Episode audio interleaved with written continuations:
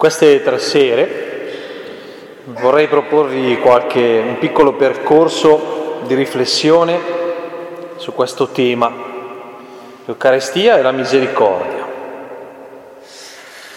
Che cosa l'Eucarestia ci permette di approfondire del mistero della misericordia, della misericordia di Dio?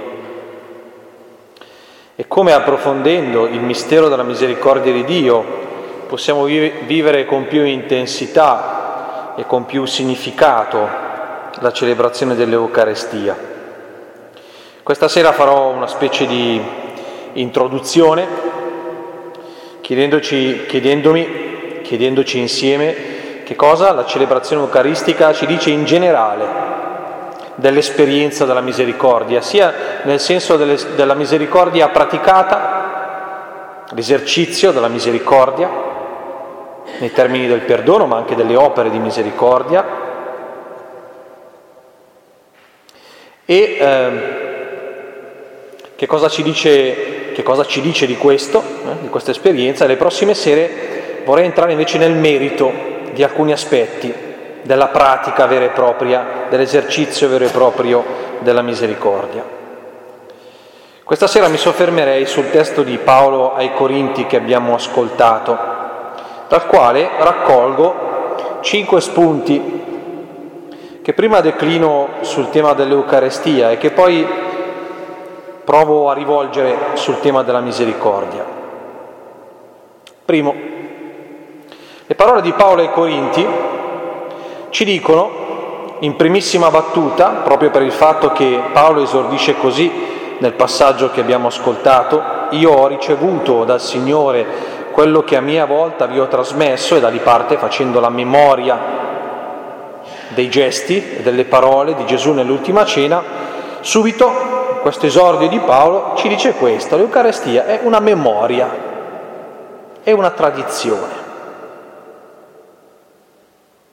È la memoria di un fatto preciso,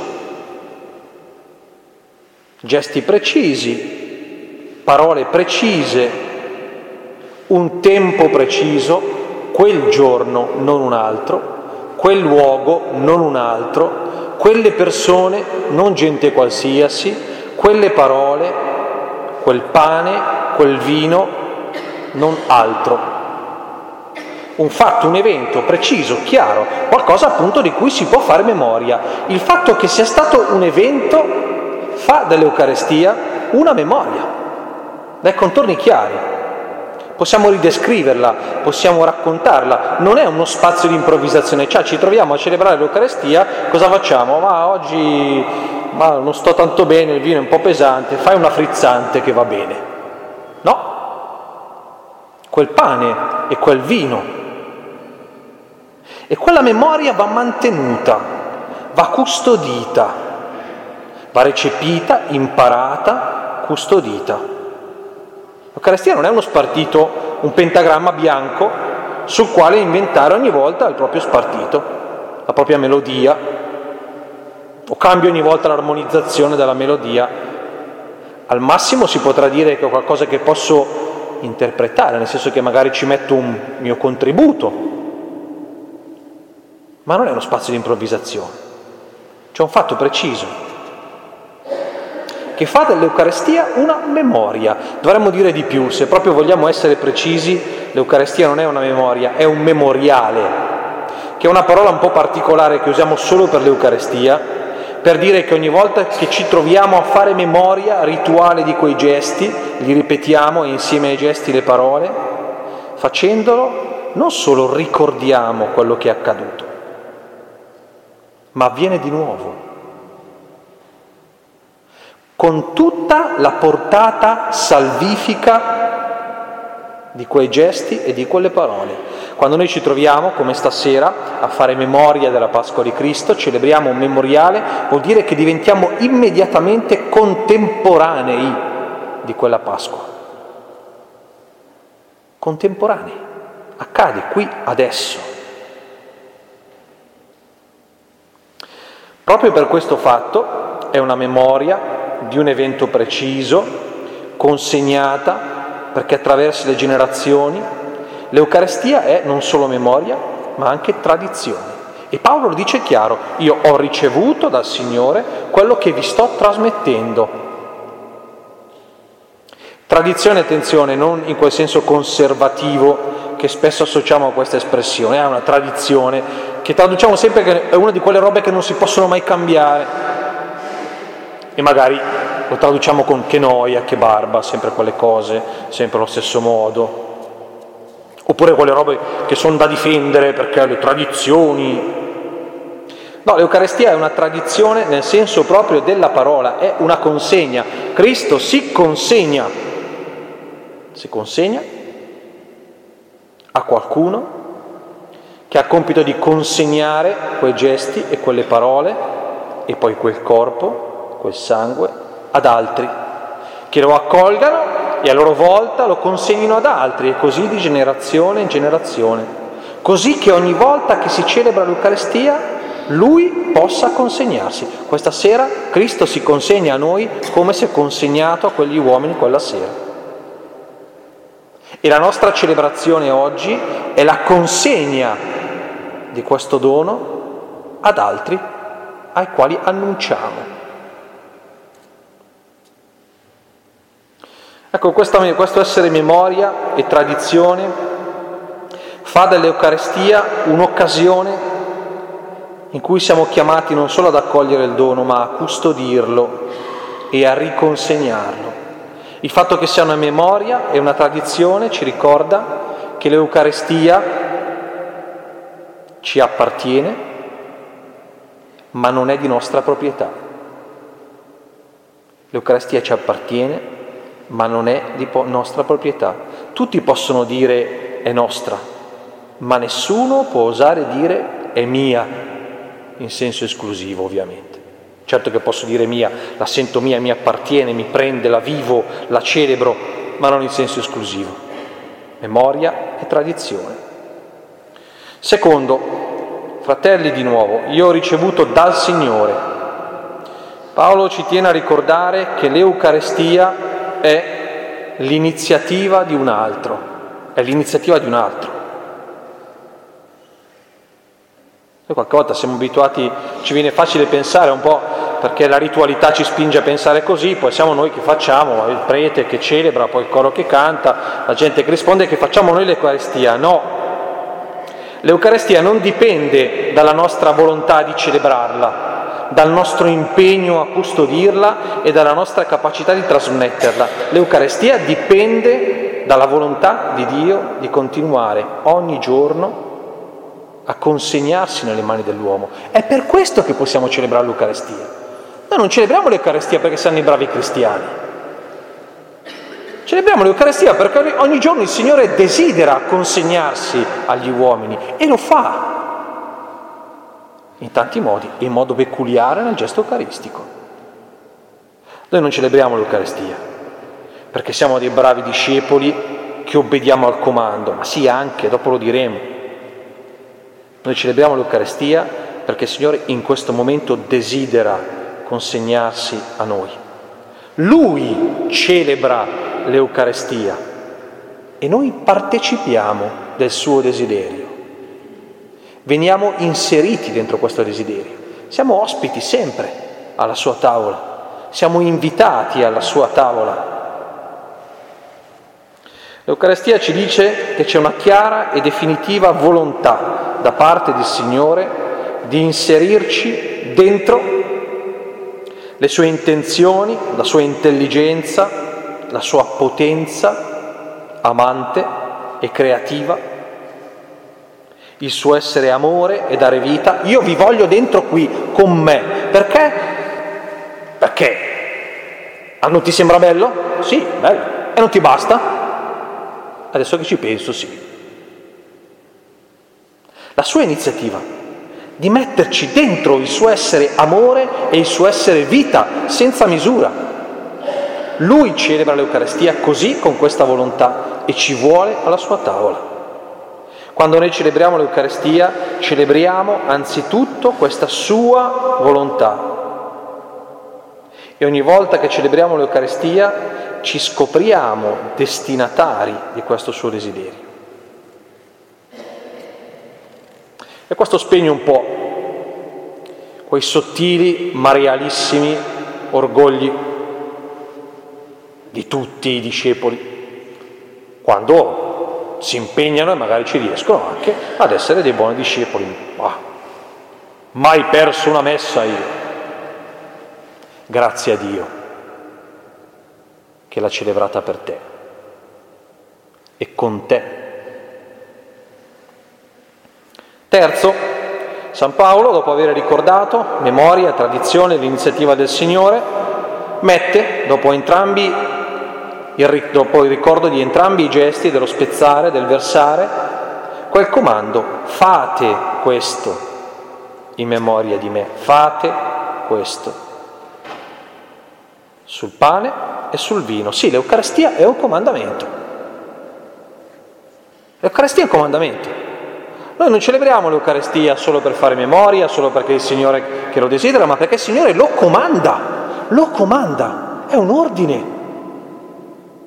L'Eucarestia è un'obbedienza e anche questo non dobbiamo mai dimenticarlo. Non ci sarebbe mai venuto in mente di celebrare l'Eucarestia. Nessuno avrebbe mai osato e azzardato ripetere quei gesti di sua iniziativa, solo un folle si mette al piano di Dio. Solo un folle pensa di poter rendere presente col suo spirito orante Dio in carne e ossa. C'è un comando preciso.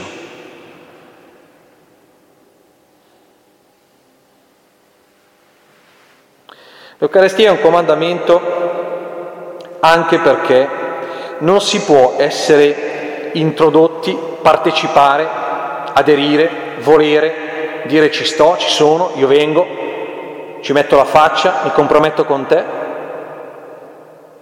davanti al Signore, con la sua volontà, se non aprendo la nostra volontà. E come si fa se non obbedendo? Come si fa? Come si fa se non c'è un comandamento? E cosa faccio? Mi autoinvito? Sì, beh, posso anche autoinvitarmi.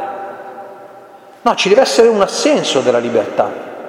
Sì, io vengo, Signore, ti dico di sì, io voglio aderire a questa cosa. Voglio dire di sì a quello che chiamiamo il tuo disegno, che poi quella roba lì, l'amore e la vita senza misura. Ecco, andrebbero presi così tutti i comandamenti di Dio, eh? non una limitazione della nostra libertà, non fare questo, fai quello, ma implicitamente vuol dire che tutto il resto non lo devi fare. Sa perché poi leggiamo sempre così i comandamenti, ma ma no, l'Eucarestia ci dice, ci dice la volontà di Dio di metterci a fare quello che fa Lui.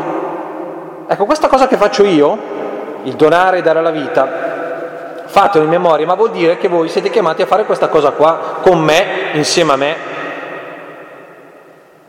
Vuol dire che l'Eucarestia è la traduzione estrema di quelle parole di Gesù, ma sì, anche voi continuerete la mia missione, anzi vi dico che farete anche cose più grandi. E all'Eucaristia noi che cosa facciamo? Se non ripetere il gesto straordinario di Dio, di una consegna che dà la vita. Ecco bene, il comando di celebrare l'Eucaristia ti dice guarda che tu sei fatto per amare con queste misure. Ma va, non ci credo. Io non ho i tuoi muscoli, io non ho le tue capacità, io non ho l'ampiezza d'animo che tu hai. Te lo dico io, se ti invito, se ti do un comando, è che ti do un comando poi per divertirmi e dire, ah, visto che non ce la fai, eh, te l'avevo detto. Non sono un Dio geloso e capriccioso, che tiene per sé l'abbondanza dei suoi doni.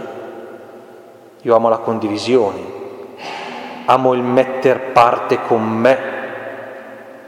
Il comando della memoria eucaristica è l'annuncio fatto all'uomo di portare le misure del suo modo di donare e ricevere, di servire e lasciarsi servire, di dare la vita e di riceverla, di perdonare, di essere perdonato, le misure di tutto questo alle misure di Dio. Capite che questo non è un obbligo, eh? è un'opportunità. È un'opportunità. Non si tratta di un vincolo, ma di nuovi gradi di libertà non pensavo di poter fare anche questo. E invece sì. La forma poi di quel comando ci dice che però, perché l'adesione sia vera, perché la nostra volontà davvero si metta dentro la volontà di Dio, si metta assieme alla volontà di Dio, c'è quelle parole, fate questo in memoria di me. Cioè c'è un come, quella roba lì e non un'altra, in quel modo lì e non in un altro. E questo va rispettato, va rispettato. Si capisce che per estensione, ma non prendo questa linea di riflessione, si capisce però che per estensione quel come non può riservarsi ai tre quarti d'ora della messa. È l'ipocrisia massima, quella di venire a celebrare la potenza dell'amore e del dare la vita e vivere secondo tutt'altri criteri. Che poi noi tante volte magari ci mettiamo a ragionare sulle nostre pastorali in questi termini, ah, la gente partecipa poco, e poniamo sempre la questione in questi termini, ma la questione spesso è ancora più radicale, più radicale. Ma quando vengono, e quelli che vengono a celebrare l'Eucarestia, ma nella vita celebrano l'Eucarestia? Cioè il come di quell'altare lì, fate questo, è il come della loro esistenza? Perché sennò poi siamo nelle stesse condizioni della comunità di Corinto. Voi vi trovate a celebrare l'Eucarestia, ma indegnamente.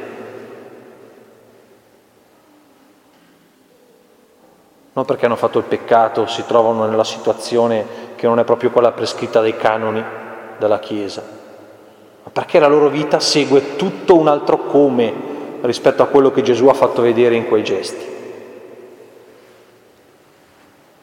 Gli ultimi due passaggi sono più veloci, ma perché sono un po' di esplicito, ma sono già dentro le riflessioni che ho fatto. Quarto passaggio, dopo la memoria e tradizione, dopo, dopo il riconoscere che l'Eucarestia è iniziativa di un altro, dopo il comprendere che dentro questa iniziativa poi c'è un comandamento che serve per muovere la nostra volontà e la nostra libertà. L'Eucarestia, Paolo ci dice, che annuncio di un altro. Quando io celebro, ogni volta che mangiate questo pane e bevete a questo calice, voi annunciate la morte del Signore. È l'annuncio di un altro. E questo posso farlo però, mi riaggancio a, a che, alla, alla, conclusione della riflessione precedente, se, se custodisco il come, il come, perché se la faccio come voglio io l'Eucarestia, se la racconto come voglio io, se la celebro come voglio io, se la interpreto come voglio io, non annuncio più Lui, ma altro. Quando invece obbedisco al comando, accogliendo e consegnando l'Eucarestia secondo il come che Gesù ha mostrato, quello di quei gesti, quel che si realizza è l'annuncio del Padre. E non una comunità che si specchia, che si guarda allo specchio, oh come siamo tanti, come celebriamo bene, oh ma che comunità ricca e spirituale, oh ma come testimoniamo bene il Vangelo. No, no, il contrario. Com'è grande l'amore del Signore.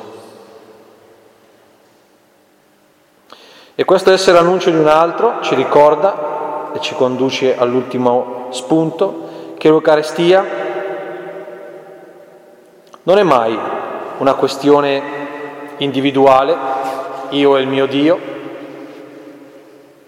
Oggi c'è un po' questa corrente in quelli che magari fanno un po' fatica a stare dentro la comunità cristiana e dicono no ma io vado a messa però siamo io e il mio Dio, sono quelli che quando ti gira da dire la pace c'ha sempre le mani in tasca, le braccia conserte, dice, dammi sta pace, sono qua vicino a te, c'avevano anche le mani sudaticce da me era lo stesso. Oppure, oppure l'altra, l'altra corrente che oggi si prende di quelli che invece partecipano, sono dentro la comunità cristiana, la visione individuale è la prima e questa è quella sociale. Cioè, L'Eucaristia è un ritrovo, è un raduno, ci si trova. Questi sono quelli che fanno diventare lo scambio della pace un aperitivo, un quarto d'ora per salutare dallo scambio della pace poi devo salutare tutti, tutta la Chiesa. io e i miei fratelli, ma ti sei trovato a celebrare o a lasciare che Dio celebri insieme a te la grandezza del suo amore e del suo dare la vita?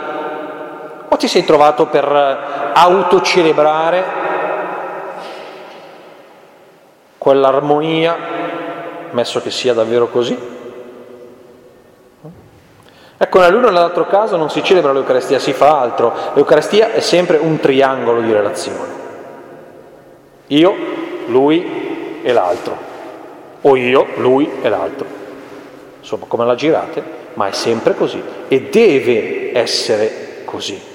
Paolo che scrive ai suoi ricevendo un mandato da un altro, parlando di un altro, celebrando un altro e viceversa. Quando si perde la dimensione orizzontale, io e il mio Dio, io e il mio Dio, si corre il rischio della ritualità farisaica, sparisce il prossimo, schiacciato da una ritualità nella quale mi perdo o da un isolamento nel quale me la vedo io col mio Dio sentendomi santo a casa mia. E quell'altra invece il pericolo è quello di vivere quel cristianesimo, giustificandolo magari celebrando l'Eucarestia, assolutamente mondano, che perde lo spessore di eternità. Perde lo spessore di eternità. E tu lo capisci? Perché dopo, quando quella comunità che magari si autocelebra, dando tanto rilievo alla dimensione orizzontale della fede, quando comincia a perdere qualche pezzo o a fallire in qualche iniziativa, va nel panico. Oddio, la Chiesa non è più piena come prima. Oh mamma, abbiamo fatto la festa ed erano pochissimi. Che cosa tutto questo ci dice dell'Eucaristia, scusate, della misericordia? Come l'Eucarestia evangelizza la misericordia? Perché bisogna evangelizzare anche la misericordia? Eh sì, ci sono in giro un sacco di idee di misericordia che non sono per nulla evangeliche, per nulla evangeliche. Sono visioni di misericordia magari autoreferenziali, un po' mondane. Facciamone qualche esempio. Dio mi perdona solo se gli dimostro che merito il suo perdono. E questo qui sarebbe il Dio dei Vangeli. Questo sarebbe il Dio dei Vangeli che perdona quello che ancora non ha avuto il tempo di esprimere il suo perdono, come l'adultera, o come il ladrone che non aveva maturato nessun punto paradiso e ci entra. Oppure l'altra, l'altra idea di misericordia mondana, quella del sì sì, perdonare va bene, ma fino a un certo punto, eh, perché va bene essere buoni, ma non passare per tontoloni, come si dice. Eh, queste sono... Oppure l'altra ancora più mondana di tutte, no? pensare alla misericordia, quella cosa che il Signore mi mette a disposizione per risultare degno dello stare alla sua presenza, Perciò per arrivare a stare alla sua presenza, prima devo passare in lavanderia, una bella sciacquata, quando ho il vestito a posto. Perché quando il risorto torna dai dodici, là spaventati nel cenacolo, gli undici scusate, spaventati nel cenacolo, tutti tremanti, traditori a tutti gli effetti, e quelli che vestito di, di dignità avevano come si meritavano quelle parole pace a voi. Come pace? A quelli, a quelli. Ma non sono degni, decido io. Come evangelizzare? Come evangelizzare misericordia? Come l'Eucarestia evangelizza la misericordia?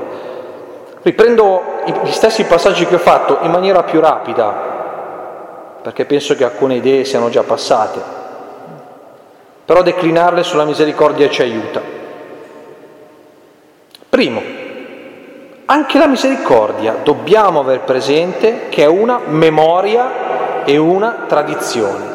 Anche della misericordia di Dio c'è un fatto preciso, ci sono delle persone precise, ci sono delle parole precise, c'è un racconto della misericordia che va recepito, va assimilato, va custodito e va trasmesso, come l'Eucarestia mantenendolo intatto. È la persona di Gesù Cristo il racconto della misericordia. Il fatto della misericordia è la persona di Gesù Cristo, la sua carne, il suo sangue, le sue parole, il suo modo di essere uomo, di vivere le relazioni, di amare, di stancarsi, di lavorare, di avere una posizione politica, di litigare, di stancarsi, di, di, di, di far festa. Quell'uomo lì è il racconto della misericordia. E non si può prescindere da quello, cioè me lo invento io. No.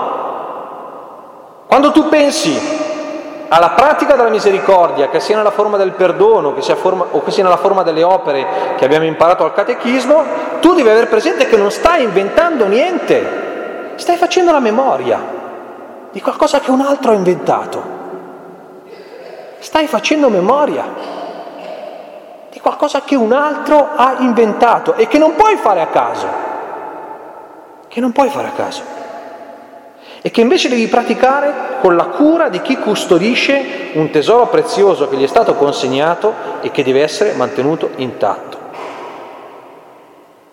Intatto. Non siamo abituati a pensare alla misericordia così, eh? Non siamo neanche abituati a pensare la misericordia come parte del patrimonio della tradizione evangelica. Tu pensa qual è la tradizione che la Chiesa deve portare avanti? Io sfido chiunque a mettere dentro l'elenco, nell'elenco, voglio vedere a che punto arriva la misericordia. Beh, adesso che il Papa la sta vendendo di brutto, sì, magari ci viene in mente, ma fino a un paio d'anni fa volevo vedere. Perché davvero è così. Non ci viene da pensare che il nostro esercitare la misericordia, o quando io vado lì anche a confessarmi, o quando un'altra persona mi perdona, e io sto facendo l'esperienza, sto facendo una memoria. Memoria di che cosa? Sì, stai facendo la memoria. Guardate che il memoriale della Pasqua non è solo l'Eucarestia, eh? a parte che lo sono tutti i sacramenti, ma quando io vado a confessarmi, che sento sacerdote che mi dice quelle parole, qual è il memoriale della Pasqua? Allo stesso modo dell'Eucarestia, è lo stesso mistero di misericordia. Il sangue è versato per la remissione dei peccati. Ecco, provare a pensare a questa cosa. Ogni volta che io sono toccato dalla misericordia, ogni volta che tocco qualcuno con una misericordia, sto facendo una memoria. Potremmo usare a dire un memoriale, forse non sarebbe neanche usare così tanto. Ecco, io credo che questo, avere presente questa verità, che è un fare memoria, ci spegne un po', anche quelli istinti un po' orgogliosi di autocompiacimento che ci vengono, o tutte quelle smanie che qualche volta ci vengono di, eh, come dire, di provare a inventarsi chissà che cosa della misericordia. Vabbè, ma penso di essermi spiegato. Secondo, la misericordia è iniziativa di un altro, come l'Eucarestia.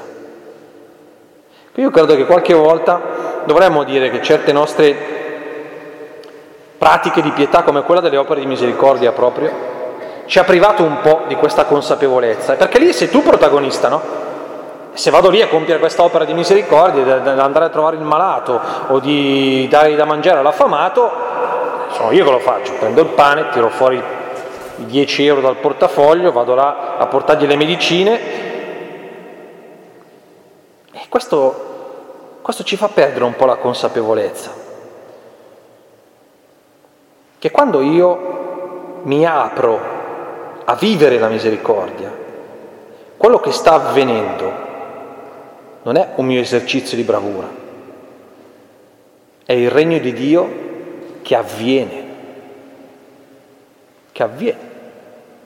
che dentro di me si è mosso, in silenzio, senza far troppo rumore, ha lavorato come il lievito della pasta, piano piano, è smosso da un po' dalla mia rigidità, mi ha, quando vivo, la, la, quando fa, quando vivo una, una, pratica di misericordia autentica, eh? non quelle lì esibizioniste di quelli là che suonavano la tromba prima di fare. È il regno di Dio, la sua potenza che agisce in me quello che dicevamo prima. Sono io che mi lascio portare.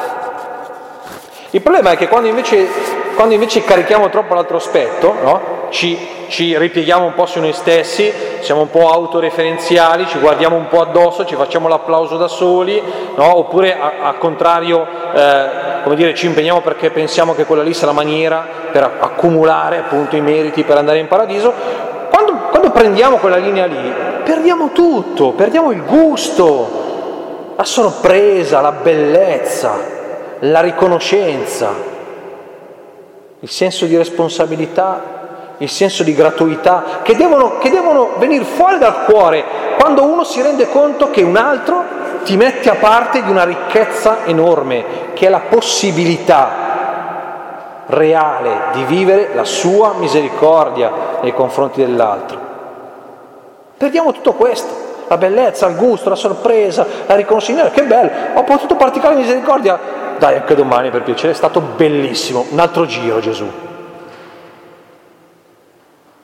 E invece prevale la fatica.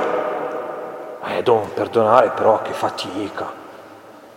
Eh, poveri, sì, bello, è eh, bello, eh. Ma che fatica. Sì, no, gli anziani andare a trovarli Oh, ma che noia, Don, bisogna impegnarsi, eh? ci vuole una forza di volontà? Sì, per carità, è vero, è vero. Ma quando poi prendiamo questa deriva un po' volontaristica, pensando che sia una roba che produciamo noi, arriviamo anche a considerare impraticabili certi precetti evangelici. Amare i nemici, perdonare quello che mi ha fatto quella cosa, quello lì che mi ha distrutto la vita, perdonare perdonare. Ma no, dai, Don, siamo seri, siamo serissimi. Infatti la mancanza di serietà sta nel considerare un'opera propria il perdono da concedere a quello che è il tuo aggressore. Qualche volta anche come Chiesa lanciamo dei messaggi che non sempre proprio aiutano eh, da questo punto di vista dando un po' l'impressione di essere degli imprenditori della misericordia, poi quando c'è il giubileo. Eh, dobbiamo ricordarci che non siamo imprenditori di misericordia, neanche in franchising siamo, siamo neanche una concessionaria, tantomeno abbiamo il potere della misericordia, figuriamoci. Terzo, e vado verso la conclusione, anche la misericordia è un comandamento. Siate misericordiosi, come il Padre vostro è misericordioso. Anche per la misericordia c'è un come e c'è un comandamento. Vuol dire che la misericordia è un fare? Anzitutto un fare, che però non è una banale esecuzione o la replica di un gesto. È qualcosa che chiama in causa un modo di vedere il mondo. Perché quando uno sente siate misericordiosi come il Padre vostro, devi chiedersi, sì, ma come il Padre nostro, cioè cos'è che pensa. Quando guarda giù e guarda gli uomini, che, che cosa, cosa ci avrà nel cuore? Come ragiona? Come vuole? Come desidera?